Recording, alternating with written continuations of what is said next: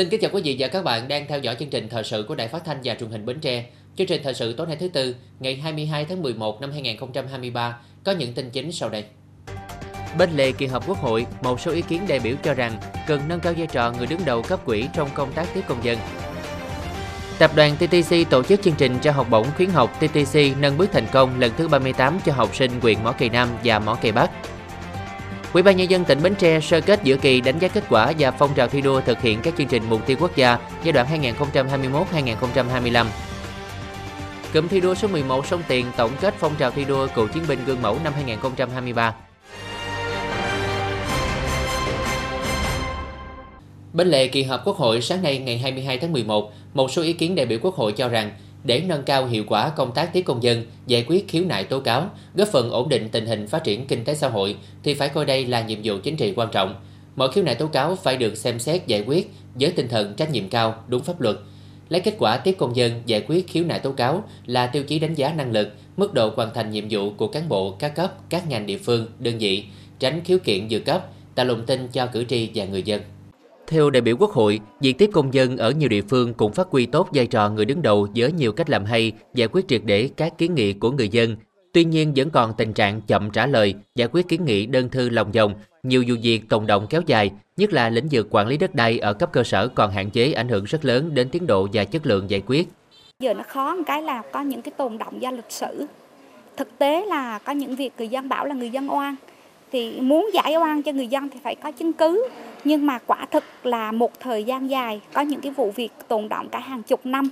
Đến nay cho nên cái việc mà giải quyết, tìm được cái cơ sở pháp lý để mà giúp cho người dân là khó lắm. Bây giờ cũng không, thực tế thì thì không không không làm được. Đối với lại à, chủ tịch ủy ban nhân cấp huyện cũng như lãnh đạo một số bộ ngành vẫn chưa thực hiện tốt thì rõ ràng, điều đó thì rõ ràng là cũng mang lại những cái điều rất là không hay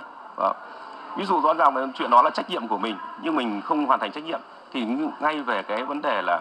ờ, trách nhiệm của một cán bộ, trách nhiệm của cán bộ ờ, thì chúng ta cũng chưa làm tròn cái trách nhiệm của cán bộ theo luật cán bộ công chức, đúng không? Đấy. thế thì khi mà chúng ta cần thanh tra kiểm tra cái công vụ và thực hiện thanh tra kiểm tra về trách nhiệm của cá nhân thì cũng phải xem xét để mà có cái biện pháp ờ, có ý kiến trong cái việc ờ, sắp xếp xếp loại chất lượng ờ, cán bộ đảng viên cuối năm. Các đại biểu đề xuất một số kiến nghị nhằm nâng cao hiệu quả công tác tiếp công dân, xử lý đơn thư và giải quyết khiếu nại tố cáo trong thời gian tới. Sáng nay ngày 22 tháng 11, tập đoàn TTC tổ chức chương trình trao học bổng khuyến học TTC nâng bước thành công lần thứ 38 cho học sinh các trường ở huyện Mỏ Cày Nam và Mỏ Cày Bắc. Tham dự chương trình có bà Hồ Thị Quần Yến, Phó Bí thư Thường trực tỉnh ủy, phụ trách tỉnh ủy, Chủ tịch Hội đồng nhân dân tỉnh, ông Trần Ngọc Tam, Chủ tịch Ủy ban nhân dân tỉnh, bà Nguyễn Thị Bé Mười, Phó Chủ tịch Ủy ban nhân dân tỉnh, cùng đại diện lãnh đạo các sở ban ngành tỉnh. Chương trình trao học bổng khuyến học TTC nâng bước thành công lần thứ 38, tặng 563 suất học bổng cho học sinh 10 trường tiểu học, trung học cơ sở, trung học phổ thông ở huyện Mỏ Cày Nam và Mỏ Cày Bắc tổng kinh phí gần 800 triệu đồng. Mỗi suất học bổng theo các cấp học từ 500.000 đồng đến 1 triệu đồng, hoặc xe đạp và quà tặng gồm ba lô, nhu yếu phẩm và nhiều phần quà khác như áo thun, truyện tranh, sách giáo khoa. Dịp này, nhóm thiện nguyện chia sẻ, Sarin do bà Mai Thị Hạnh, phu nhân nguyên chủ tịch nước Trương Tấn Sang làm đại diện đã ủng hộ 100 triệu đồng. Xuyên suốt thông điệp vì cộng đồng phát triển địa phương, chương trình TTC nâng bước thành công ngay từ khi triển khai đã giúp hiện thực hóa ước mơ của các em học sinh hiếu học tại tỉnh Bến Tre.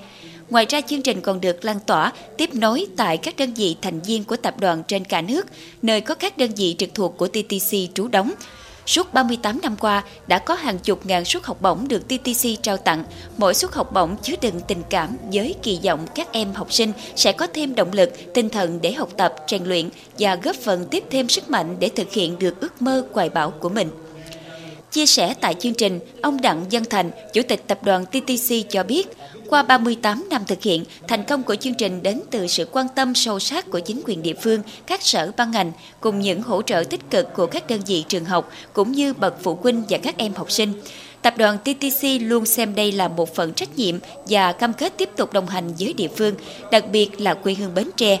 với các em học sinh, Chủ tịch Tập đoàn TTC Đặng Văn Thành dặn dò những tinh thần tấm lòng của nhà tài trợ chỉ phần nào để động viên, khích lệ các em trong những giai đoạn khó khăn. Quan trọng vẫn là nội tại của chính bản thân các em. Do đó, các em học sinh phải biết thiết kế, xây dựng bản thân, bắt đầu từ những việc nhỏ nhất ngay từ khi còn ngồi trên ghế nhà trường.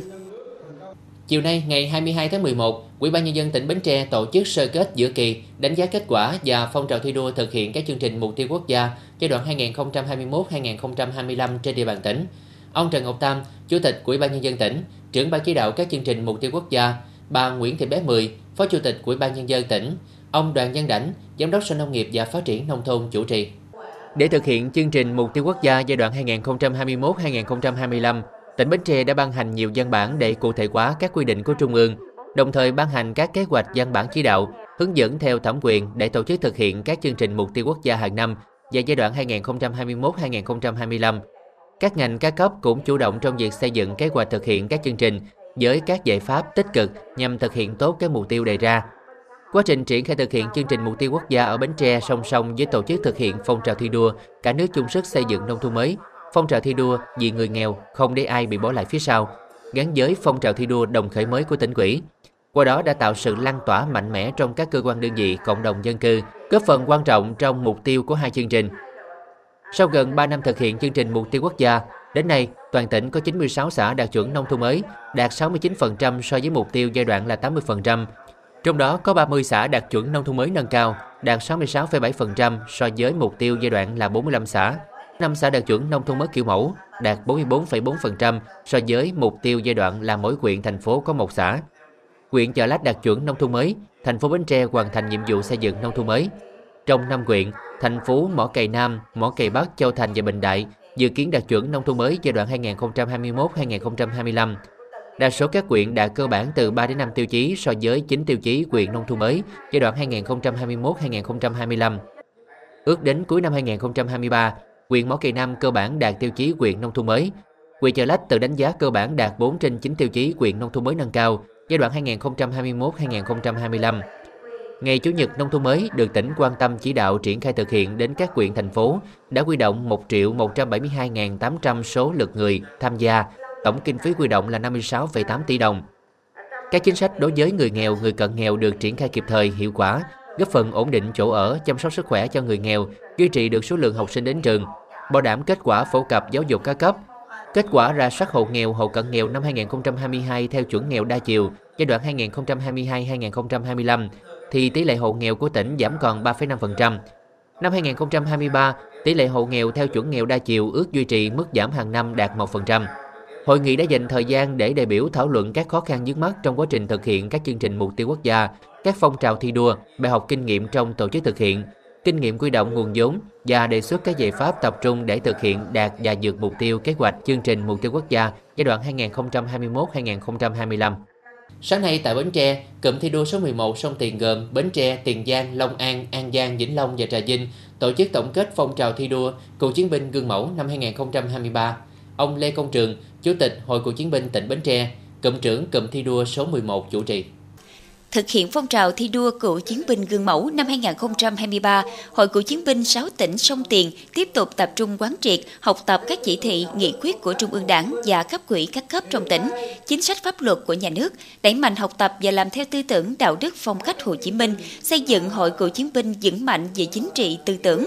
trong năm, các tỉnh đã có 8.650 ý kiến góp ý về xây dựng đảng và chính quyền. Các chi hội đã tích cực nắm và cung cấp 7.000 thông tin có giá trị về an ninh trật tự, an toàn xã hội cho các ngành chức năng, thực hiện 1.287 mô hình dân vận khéo các cấp tổ chức hội các tỉnh phối hợp với các ngành có liên quan tích cực triển khai công tác giảm nghèo bền vững, chỉ tiêu 20% hộ nghèo trên tổng số hộ nghèo theo chuẩn mới của cụm đề ra. Tổng số hội viên cựu chiến binh nghèo không tính diện bảo trợ xã hội trong cụm năm 2023, các tỉnh đăng ký giảm 113 hộ, kết quả thực hiện 205 hộ.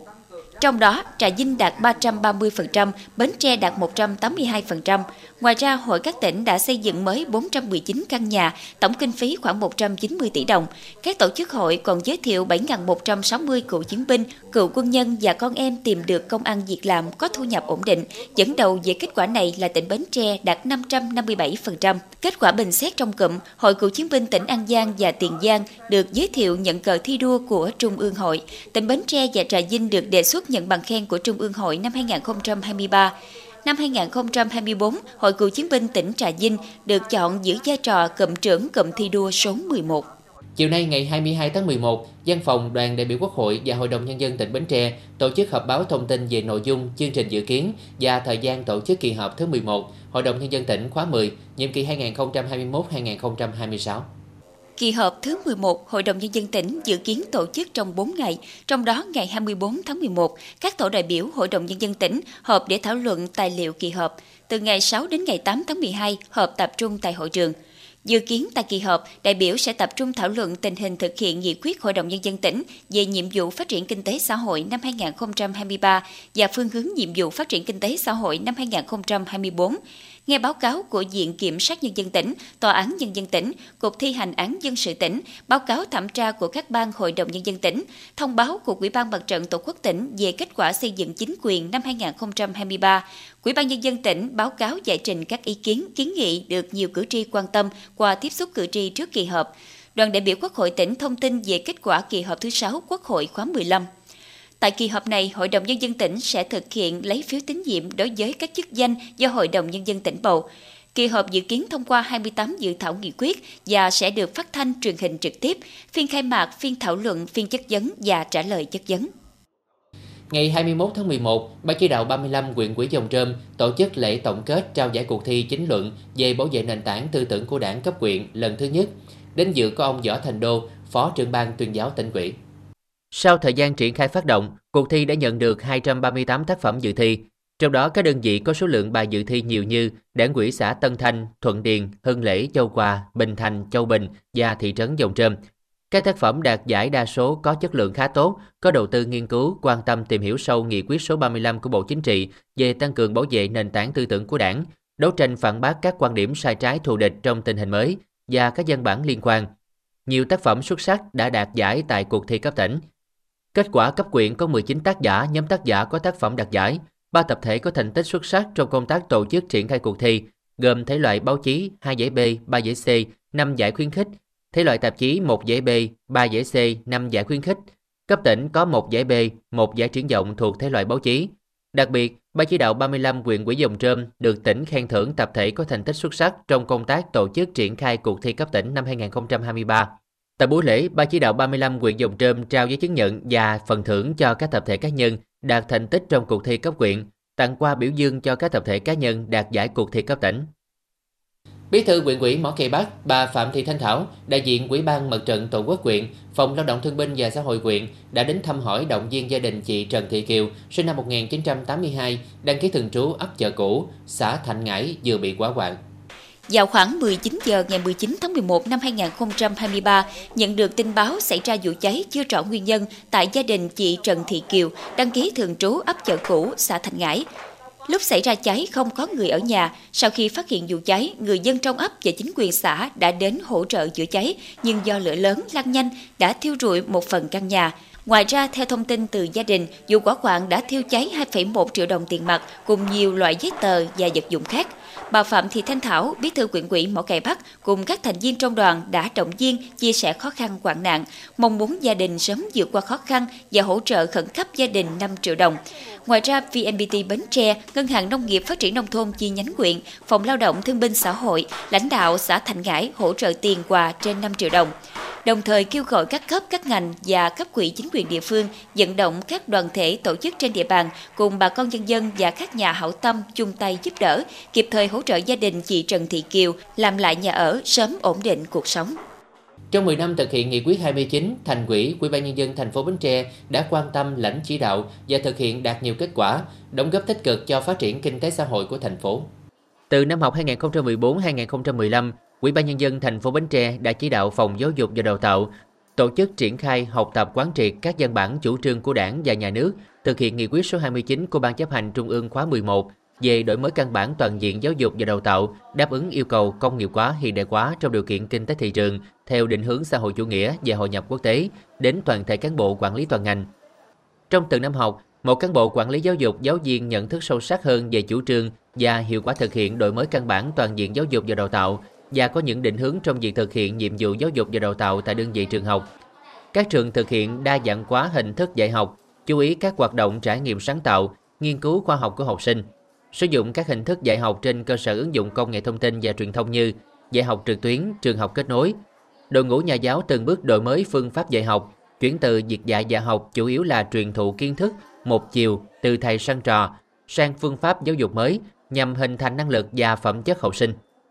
À, các cái yếu tố căn bản của giáo dục đào tạo à, theo định hướng coi trọng phát triển năng lực, phẩm chất của học sinh đã được nhà trường và thầy cô chú trọng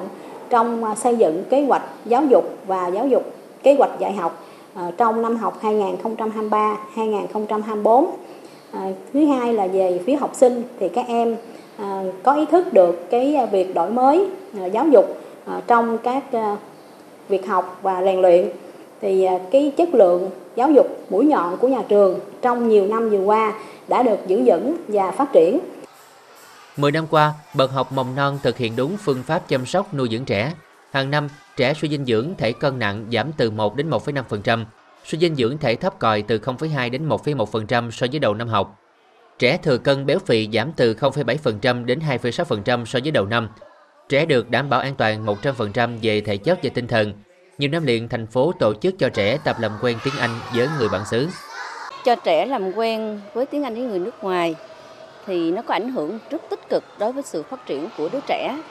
À, thứ nhất là tạo nền tảng vững chắc cho sự phát triển về ngôn ngữ cho trẻ, giúp trẻ phát triển ngôn ngữ một cách dễ dàng hơn. Trẻ học được cách phát âm chuẩn, ngữ điệu một cách rất tự nhiên thông qua các hoạt động chơi, học, giao tiếp, trò chuyện cũng như là sinh hoạt vân vân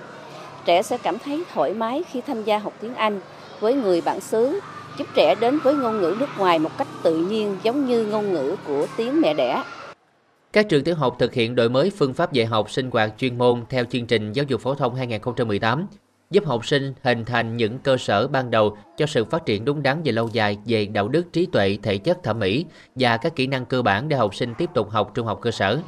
Tăng cường dạy học và đánh giá học sinh tiểu học tăng cường các hoạt động trải nghiệm, vận dụng kiến thức vào thực tế cuộc sống của học sinh, đa dạng hóa các hình thức học tập, chú trọng hình thành năng lực đặc thù môn học, khuyến khích học sinh nghiên cứu khoa học, trân trọng ý tưởng khoa học, hướng dẫn học sinh ứng dụng công nghệ thông tin trong việc học, tích cực hướng dẫn học sinh tham gia các cuộc thi như khoa học kỹ thuật dành cho học sinh và ngày hội STEM, sáng tạo thanh thiếu niên khởi nghiệp các môn khoa học bằng tiếng Anh. Ngành giáo dục và đào tạo thành phố Bến Tre đã có 6 thạc sĩ quản lý và 13 thạc sĩ chuyên môn, chiếm trên 1,6%. Hiện tại, một cán bộ quản lý đang tham gia lớp thạc sĩ quản lý, 7 giáo viên đang học thạc sĩ chuyên ngành.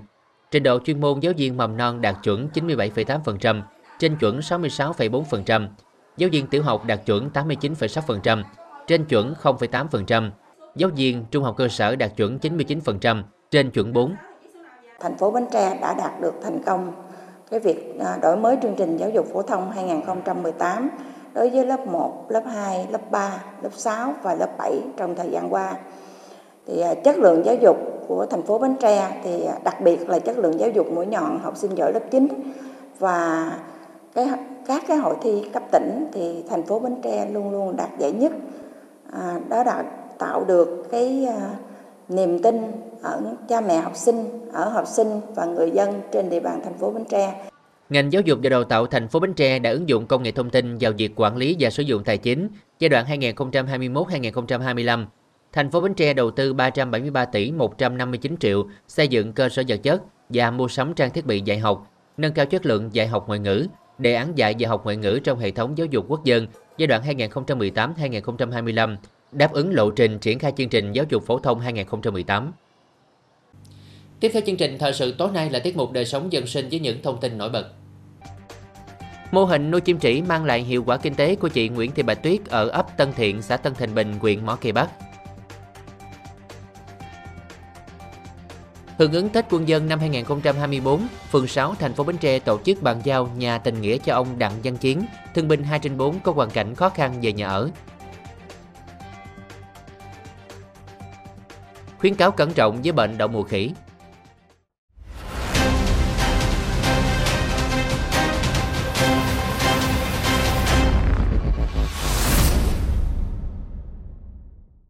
Bến xe miền Đông mới thành phố Thủ Đức, thành phố Hồ Chí Minh vừa công bố kế hoạch phục vụ người dân đi lại dịp Tết Dương lịch và Tết Nguyên đán Giáp Thịnh 2024. Dự kiến lượng hành khách đi lại dịp Tết sắp tới sẽ tăng so với cùng kỳ năm 2023. Đợt nghỉ lễ Tết Dương lịch 2024 từ ngày 29 tháng 12 năm 2023 đến ngày 1 tháng 1 năm 2024 dự kiến sẽ có khoảng 12.694 lượt khách đi lại qua bến xe miền Đông mới, thành phố Thủ Đức. Sản lượng khách tăng cao nhất ở các tuyến có cự ly ngắn và điểm du lịch nổi tiếng như Đà Lạt, Nha Trang, Phan Thiết. Dịp Tết Nguyên đán Giáp Thìn dự báo khoảng 87.000 lượt hành khách đi lại qua bến.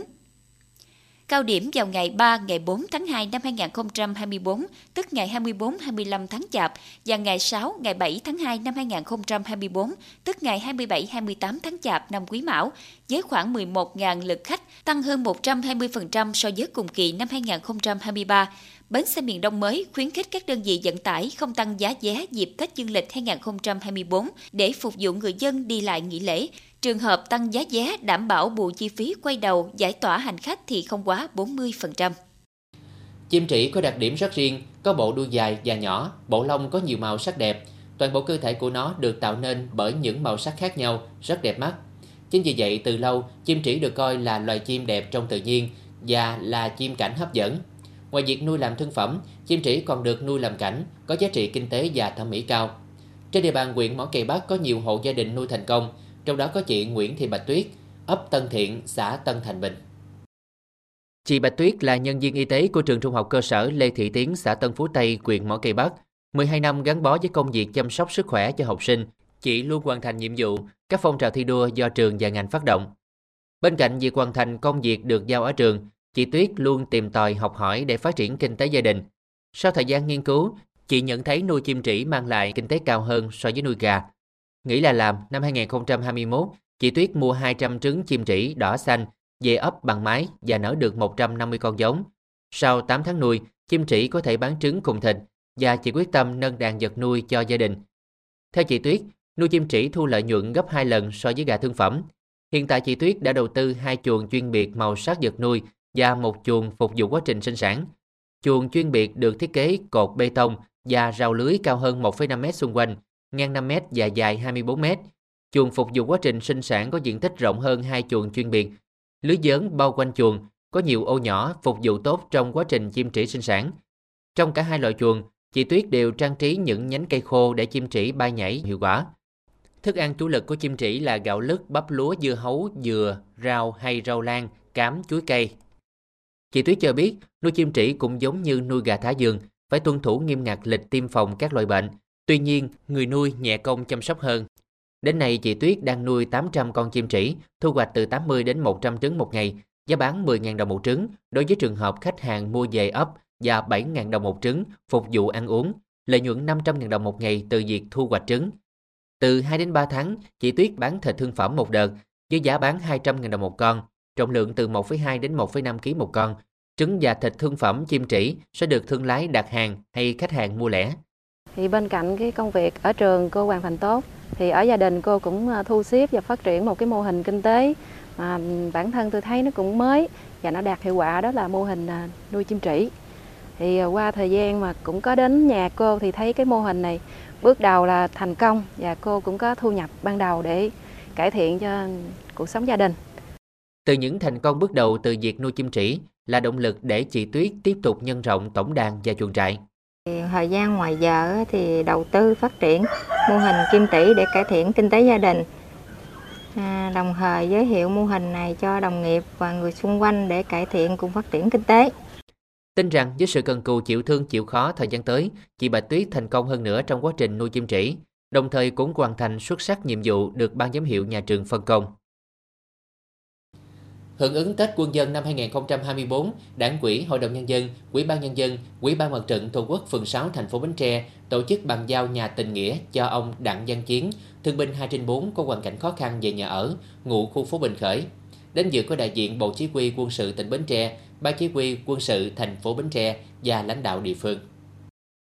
Thương binh Đặng Văn Chiến là người hoạt động kháng chiến bị mắc bệnh suy giảm khả năng lao động từ 41 đến 60%. Gia đình ông có 6 nhân khẩu. Hiện tại tiền hưu trí và trợ cấp ưu đãi hàng tháng chỉ đủ sinh hoạt hàng ngày, nên không đủ khả năng xây dựng mới căn nhà đã xuống cấp. Chia sẻ khó khăn này, Bộ Tư lệnh Quân khu 9 hỗ trợ 80 triệu đồng cho gia đình xây dựng lại căn nhà. Sau một tháng thi công, nhà mới được xây dựng kiên cố, có diện tích 55 m2, vách tường, nền xi măng, mái lợp tôn. Đây là nguồn động viên rất lớn đối với thương binh Đặng dân Chiến, giúp gia đình yên tâm lao động sản xuất, đồng thời thể hiện nghĩa tình, trách nhiệm và sự chăm lo của các cấp, các ngành đối với sự đóng góp, hy sinh của các thương binh, bệnh binh, các gia đình có công với cách mạng.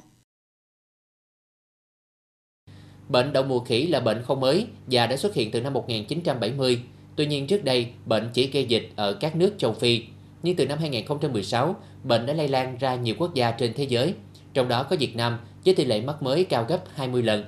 Đến thời điểm hiện tại, Việt Nam có 62 ca nhiễm, một trường hợp tử vong. Tại Bến Tre, ngày 9 tháng 11 năm 2023 cũng đã ghi nhận một trường hợp mắc mới. Dưới đây là ghi nhận về trường hợp mắc bệnh này và những ứng phó của ngành y tế Bến Tre. Theo thông tin từ Trung tâm Kiểm soát Bệnh tật tỉnh, ngày 9 tháng 11, Bến Tre ghi nhận ca nhiễm đậu mùa khỉ đầu tiên. Ngay sau khi ca bệnh xuất hiện, ngành y tế đã nhanh chóng triển khai đồng bộ các giải pháp phòng chống bệnh theo các phương án đã được chuẩn bị sẵn sàng trước đây. Bệnh nhân được cách ly tại cơ sở y tế theo dõi, điều trị, đồng thời triển khai giám sát, điều tra dịch tễ đối với các trường hợp có tiếp xúc. Từ khi phát hiện cái ca bệnh đầu tiên thì ừ, sau đó chúng tôi đã tiến hành à, điều tra, giám sát à, những cái trường hợp có tiếp xúc. À, đã phát hiện là có 12 người có tiếp xúc với ca bệnh này. Và ừ, chúng ta đã tiến hành cách ly, tự theo dõi sức khỏe. Và khi có triệu chứng thì sẽ báo đến y tế cơ sở gần nhất để được chẩn đoán, điều trị và cách ly theo dõi. Đối với những cái trường hợp Ờ, liên quan khác thì chúng ta phải đẩy mạnh các hoạt động ờ, ừ, tập huấn rồi truyền thông trong cộng đồng để nâng cao những người dân, đặc biệt là ý thức phòng bệnh trong cộng đồng, để giúp cho cái việc mà hạn chế cái sự lây lan bệnh đậu mùa khỉ trong cộng đồng. Trước diễn biến của dịch nhằm tăng cường hoạt động phòng chống, Ủy ban nhân dân tỉnh cũng đã ban hành công văn 6989 yêu cầu các sở ngành cùng vào cuộc, phối hợp Sở Y tế tăng cường các giải pháp truyền thông, vệ sinh phòng bệnh đến tất cả cán bộ, công chức viên chức, người lao động và người dân trên địa bàn tỉnh. Thông qua đó cung cấp các thông tin liên quan đến bệnh, diễn biến bệnh, cách nhận biết dấu hiệu bệnh, biện pháp phòng ngừa bệnh khi có nghi ngờ như sốt, đau nhức mình, nổi hạch, xuất hiện bóng nước, cần thăm khám tại cơ sở y tế và cách ly khi mắc bệnh để phòng bệnh người dân cần thực hiện nghiêm các khuyến cáo của ngành y tế. Trong đó, ngành y tế đặc biệt lưu ý đối tượng MSM, nam đồng tính, vì đây hiện tại là nhóm có tỷ lệ lây nhiễm cao. Lây nhiễm của nó trong cộng đồng thì cũng khá cao. Ờ, chúng ta phải đặc biệt là áp dụng các cái giải pháp phòng ngừa hiệu quả để mạnh cái tuyên truyền nhận thức của người dân. Ờ, đậu mùa khỉ thì nó rất dễ lây lan ở ở ở trong cái tiếp xúc gần ví dụ như ờ, tiếp xúc uh, trực tiếp da với da uh, môi với uh, với da uh, hoặc là những cái tiếp xúc trực tiếp trên những cái tổn thương những cái nốt bỏng những cái tổn thương uh, của cái bệnh đậu mùa khỉ gây ra. Uh, cho nên là uh, hoặc là những cái quan hệ uh, tình dục uh, cho nên đặc biệt chú ý là trong các giải pháp phòng bệnh đó, thì chúng ta đặc biệt quan tâm. Thứ nhất là phải thường xuyên rửa tay bằng xà phòng hạn chế cái Ờ, tiếp xúc lên những cái vùng da của người bệnh nghi ngờ mà có tổn thương, đặc biệt là những cái nốt bỏng ờ, nước hoặc là bỏng mũ lớp lớp mũ ở ở trên da, tổn thương trên da. Rồi ờ, chúng ta phải quan tâm đến cái việc là cách ly đối với những cái người bệnh không trực tiếp tiếp xúc đeo khẩu trang khi mà chúng ta tiếp xúc với những cái người mà nghi ngờ mắc bệnh và khi phát hiện những cái ca mà có dấu hiệu nghi ngờ có triệu chứng nghi ngờ thì chúng ta phải à, đưa đi đến cơ sở y tế để được chẩn đoán và điều trị sớm để ngăn ngừa sự lây lan. À, đối với cái vaccine à, phòng bệnh đậu mùa khỉ á, thì à, đối với tổ chức y tế thế giới hiện nay người ta cũng không khuyến cáo là chích ngừa vaccine đậu mùa khỉ rộng rãi trong cộng đồng mà chỉ tiêm ngừa ở một cái nhóm đối tượng nguy cơ ví dụ như những cái người mà có quan hệ tình dục ờ, đồng giới ờ, đồng tính nam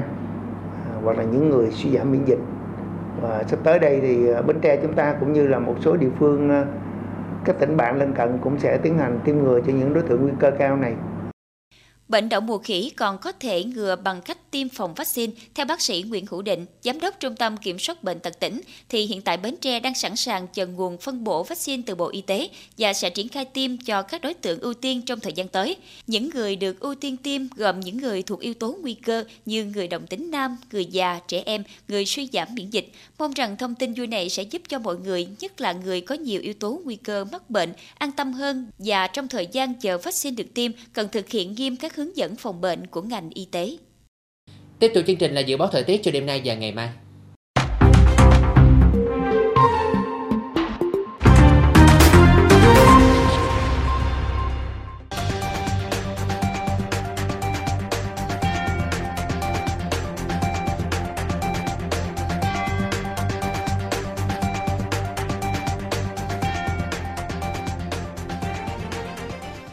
Đến đây chúng tôi xin kết thúc chương trình thời sự buổi tối trên sóng truyền hình Bến Tre. Cảm ơn quý vị đã quan tâm theo dõi. Thân ái chào tạm biệt.